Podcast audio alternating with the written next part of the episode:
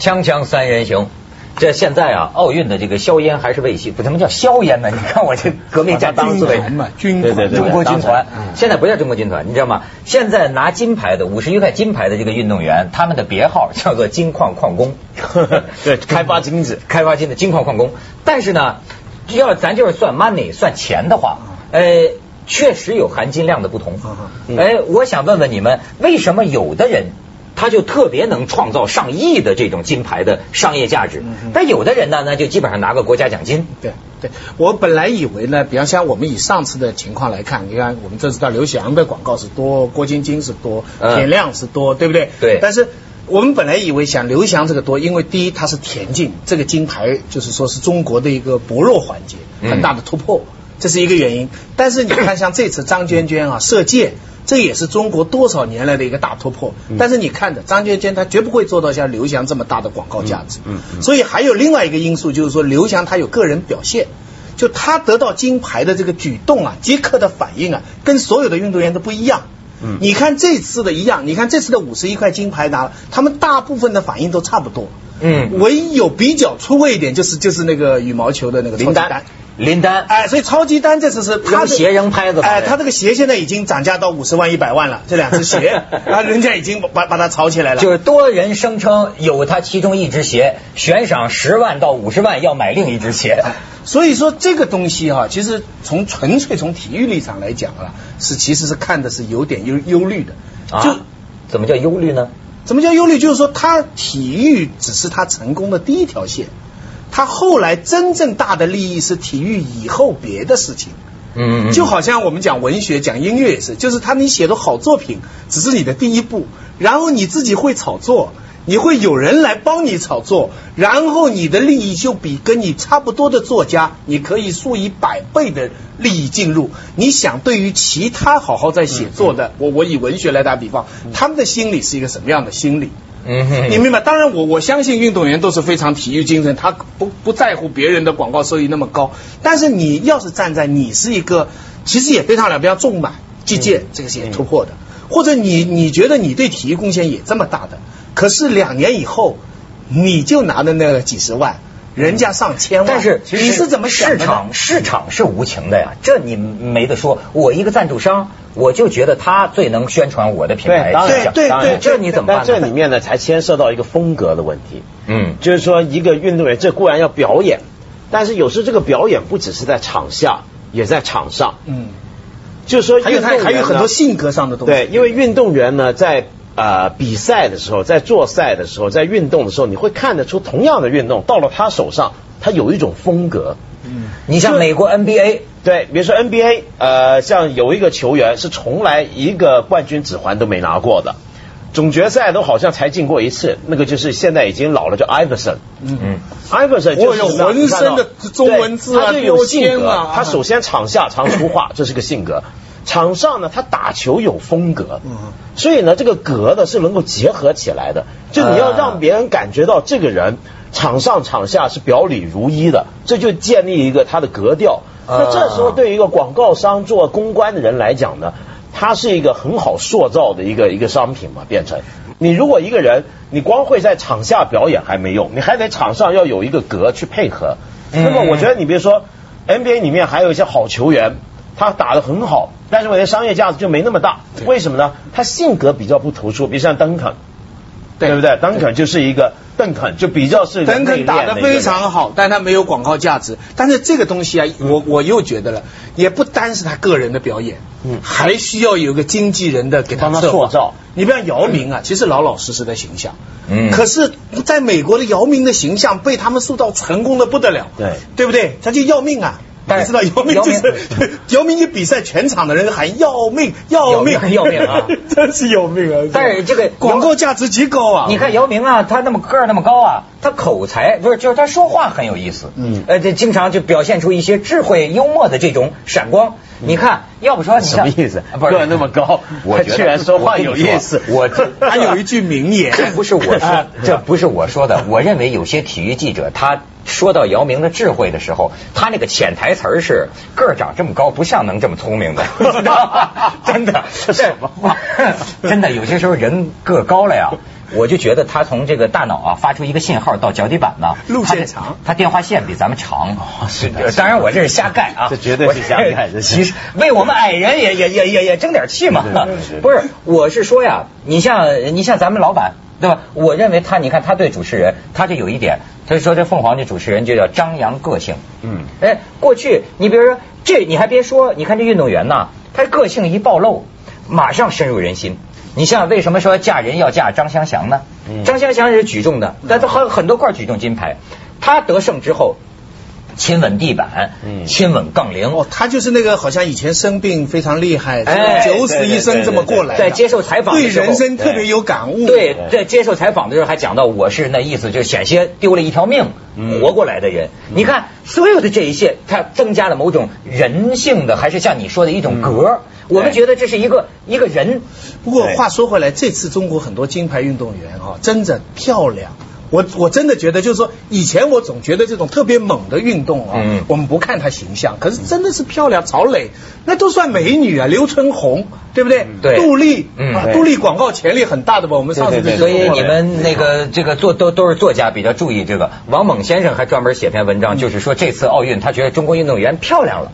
哎，所以呢，蹦床那更不谈了，对不对？对对对，你要讲到漂亮，我就要把这个话题啊转一转了。咱们奥运期间好多事儿都没来得及谈。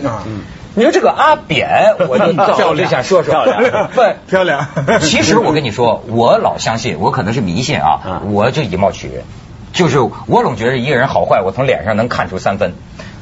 我这次你早就觉得他不对了。不是，我是一个如此早就知道他不是个好人，我是一个如此热爱台湾的人，我从来不说台湾的坏话，对吗？但是现在出了陈水扁的这个事情，我都禁不住跟我的台湾朋友就说呀，我说你们这么检讨检讨，你们能蠢到什么程度？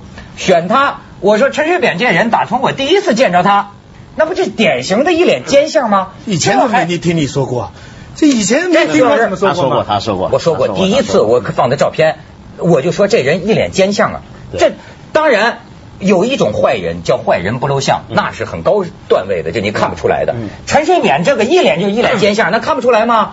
哎呦，我觉得台湾人，哎，你要说老百姓思维简单，咱至少看戏看脸谱。我要是一普通台南的一个混了农民，我觉得这一脸奸相的，我能选他吗？对，你要单看脸啊，他老婆那还蛮善良的样子啊，又是残老，我觉得他老婆更坏的样子啊，但好可怜嘛。但我看他老婆的样子，不装可怜的样子，总是一副，是吧？我觉得他在装。最近他老婆的那个，他们家呀，我觉得这一家子鸡贼啊，就整天我觉得就在屋里琢磨该怎么办。他家里吃饭的时候，他们互相说什么？对，我觉得这个很就说这事儿啊。现在儿子媳妇儿出来讲，把这个货就是说我爸爸什么都不知道，这钱呢其实都是我妈办的。对，你知道吗？这肯定也是家庭会议，我估摸着吧。那当然，这儿子怎么知道他爸不知道呢？哎，他问他爸爸，然后爸说我也不知道嘛，然后他也不知道，没错，对上原来推到妈头上了吧？妈的医生。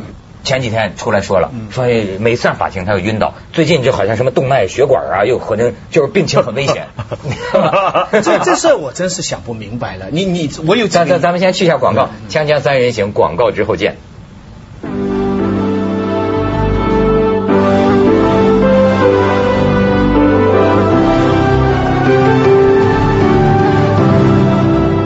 你要单看脸啊，咱有很多人得忍着了。没错，还没错。别人我还没什么特别感觉。我跟你说，就是我铁口直断。当年我第一次见着陈水扁，我就觉得他不是一好人。哎，你说他这一家人啊，那不是全家人都很会演戏？是他连儿子媳妇儿，他连娶回去的就不是他家生的，但他娶回去的也都会演夫妻相嘛，这个才厉害。哎，你说是吧？我问你们个问题，他这么早的在洗钱，他还在做总统呢。你说他是不是准备好他得留下一些办法的嘛，对不对？他不可能说不防的嘛。他一般来说这种有几种办法，一个你像一般的国家一般的人，你要上面有个人罩着他，比方我一旦出事了，有人可以帮到我。对他来说好像不是这种情况，对不对？第二种是他已经想好了这个法律规则里边有漏洞，一旦坏事了，我总有方法可以逃掉。那他现在这条路不知道通不通？我觉得有几个原因吧。第一呢，他可能会想什么？就是他觉得，因为他现在贪污那些钱呢，你还不知道是谁给的。嗯，那万一你发现到最后查出来是全台湾有头有脸的企业界里头，对，不少人都有份儿。嗯，他觉得是个把柄，那等于是大家都得去帮我勒着国民党，对，别查下去，要不然大家一起遭殃，对不对？第二呢，我觉得还有一个很重要的理由，就是一个在上位的人啊，干惯了坏事儿，每次都能够过得去，像红三军的和他过去，你就不怕了，你胆子就大了，就敢冒险了。你觉得什么事儿我都能够。人有一种成功感，你看美国电影常常拍一些这种犯案的人啊，他一种成功感是什么？就是我做了这件事情是犯罪的，然后我能够 get away， 就是我能够在你的面前，你就是看到我还能够走掉，这是一种巨大的快感。没错，就是说你明摆着你看到我，你抓不到证据，哎，你看没证据，对，就是说我估计他在这方面他有一种快感。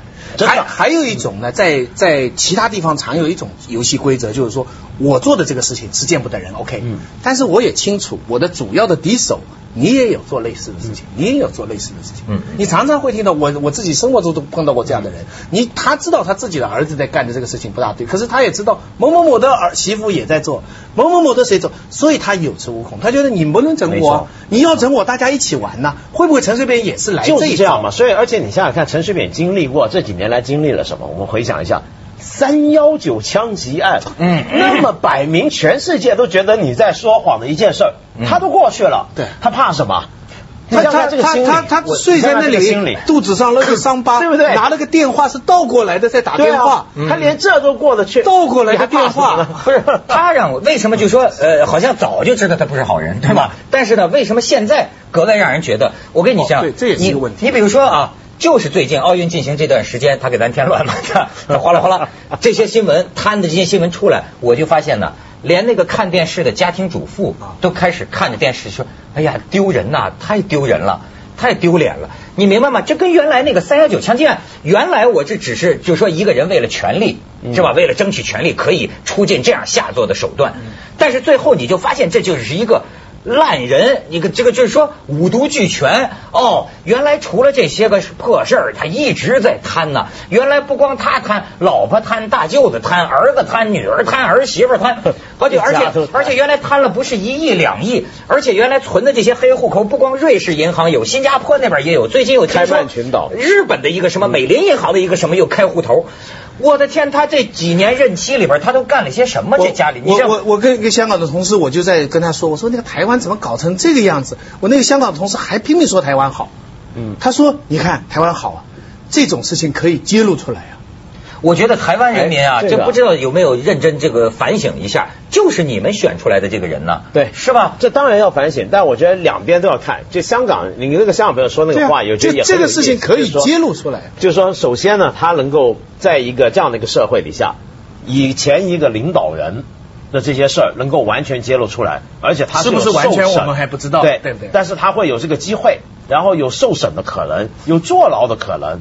那么，但是另一方面，你也反映出来，就过去他这个社会台湾的民主的幼稚跟漏洞，对他的这个民情、民粹的情绪多糟糕，是选了这样的一个人，就是一比两。你要了解台湾人现在心里啊很难受，就尤其是过去绿营支持者，你像很多很正直的人，你不能说绿营的人都是人格上不一定是傻子，他可能就是不一定是坏蛋，他可能只是给人糊弄了半天。你像看到今天这一刻。他面对这个真相的时候，那是什么心理？而且你还看到眼前这个人啊，是有可能不用坐牢的，因为他们现在一家都把罪推到吴淑珍身上，而吴淑珍又是个生病的人，是可以保外就医的。就搞了半天，他这一家人到最后能够逍遥法外，跑出去开游艇、住别墅的，就这么一个全部人都知道做贼做到这个程度的人，能够逃之夭夭没事。你想想看，对当年被骗的那些支持者，那是什么心理？拼命支持他的这些人，而且我就觉得，就是说这个人呐、啊，从头到脚，他没有任何一个地方能挑出一点儿好来。但是你不是我，不是我的意思是什么呢？你不是，就是他就是道义有道嘛。你说我就瞧不上这种人，我们周围朋友里有这样的人，就是说啊，你是个大贪污犯，可以理解是吧？可以理解。真出了事儿之后，哎呀，你就说这个就又往别人身上赖。哎，谁苏贞昌没拿过我们钱吗？谁没拿过我们钱吗？我跟你说，就连哥们儿这个你都不够哥们儿，就是台湾很多人到现在还怕他，他们说他是哈利波特里边的伏地魔。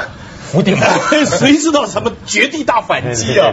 这个人啊，这个人就是谁到现在很多人怕他。我们生活当中都有这样的人，就是说这个坏的能量啊，你估计不到，就是估计不到。我觉得这里要小心一个东西，就是大家都不要有幻觉。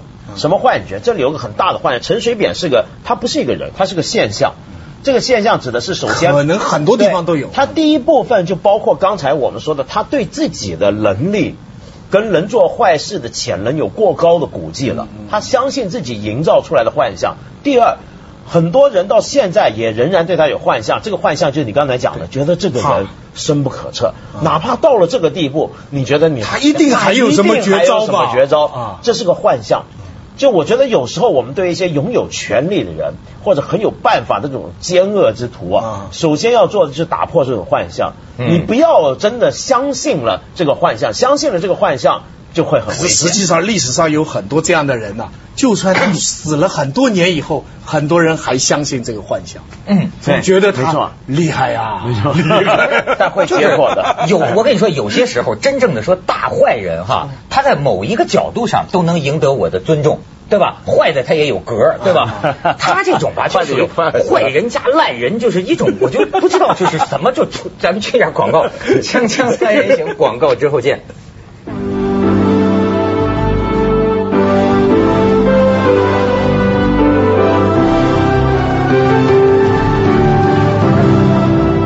看见吴淑珍又买东西去了，是吧？对呀、啊，就那天吧，有一天又要他出庭吧，他不是老还有个国务机要费的事儿，他要不是这个说完他还要出庭嘛，他一直不出庭，每次出庭他就晕嘛，没错，就病嘛。有一天就被记者狗仔队拍到，上午才说晕了，下午又去百货公司买东西了，又买东西。然后我觉得最妙就是你看他儿子这陈志忠那个老婆啊，你有没有想过，就是比如你身为一个女孩子，或者是个男是女都好，你现在要娶这个所谓第一家庭的女儿也好，或者要嫁他的儿子也好，你之前知不知道这些事儿？我们想象这两个人恋爱的这种过程跟这个变化很有意思。因为我不相信，就是说这个儿子陈志忠在选老婆的时候看，哎，这个人是坏人，跟我家很像，不会的，对不对？能不能来到不会的？对。那一开始肯定是大家都互有好感，都觉得我欣赏他。他选的当中肯定有一个标准是可靠。他能靠得住，到一旦有什么事情，他一定不能出卖我们。对，这些人家选人的时候一定有这个。对，但是问题是，那个女孩子，你在想她是什么心理？就是你欣赏一个男人，那个时候你肯定不知道他家是这样的吧？对。然后知道他老爸厉害吗？对啊，但是你混进去之后，原来全家搞这个。你是怎么样一步步进入这个局的一部分？我跟你说，这有点像把人弄进黑社会的。这中国人的这个社会的家庭结构啊，你比如说，咱们中国人觉得有些这个英国老婆很不能理解，她老公偷税吧，她去举报，你明白吗？这是西方人的这种，对，就是为什么到最后我就知道嘛，我就知道嘛，一个英国的就那种华人，一老头跟他英国老婆离了婚，就为这事儿回到中国，要回中国找老婆，他说我偷漏个税，他的英国老婆举报他，这怎么办呢？中国人是你找中国老婆没关系的。中国人是伦理道德高于公民道德的。这个所谓一个好人不好人啊，你这人丢掉老婆那就是坏人。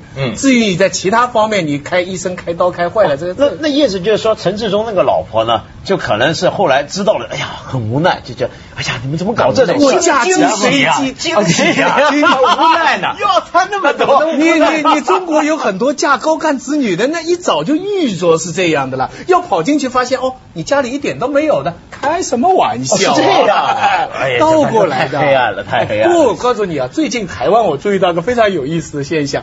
美国有个共和党的竞选人嘛，叫 McCain 嘛，对不对？对。你知道他们把他中文名字翻作什么？你知道吗？马凯，跟马英九一个姓。哦。美国将来万一出于总统也姓马，这妙结拜到他那个电视出来马凯，我看了半天没搞懂，原来他们这个共和党候选人叫马凯。哦，跟马英九兄弟，二马一点，将来能当兄弟。所以我说到这个台湾呢，他现在为什么有那么多人当初会选这家人，就选了陈水扁出来呢？我觉得你要注意他的这个形象啊。我觉得吴淑珍当时是真分的，他那种他那种对不对啊？那个他是政治受害者，这陈水扁把他抱在那里，那你想想看，这种肯定当时他当时说他是个政治受害者，就你要注意看一个人的脸，你说一看这个人的脸，你就觉得他坏，那是因为你没有在台湾那个环境。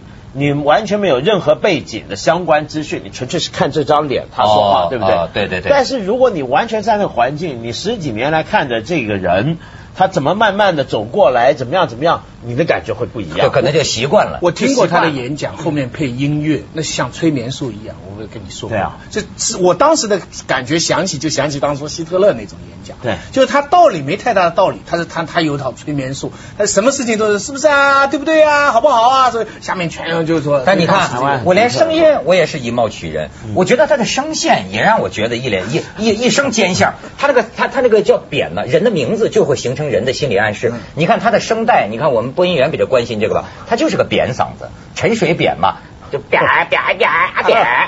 你看他就哎就没这人就没一下我能，你说哎咱挑陈水扁，扁哥有什么优点？会演讲。算了吧，他那哎呦他那演讲，你这个是到现在你这样的话，人家就聘请你了。将来以后选举啊，先让你看相，你先帮美国看看这两位，别说奥巴马跟马凯，看谁的相好。奥巴马跟老马凯，我看长得都像好人。美国我知道。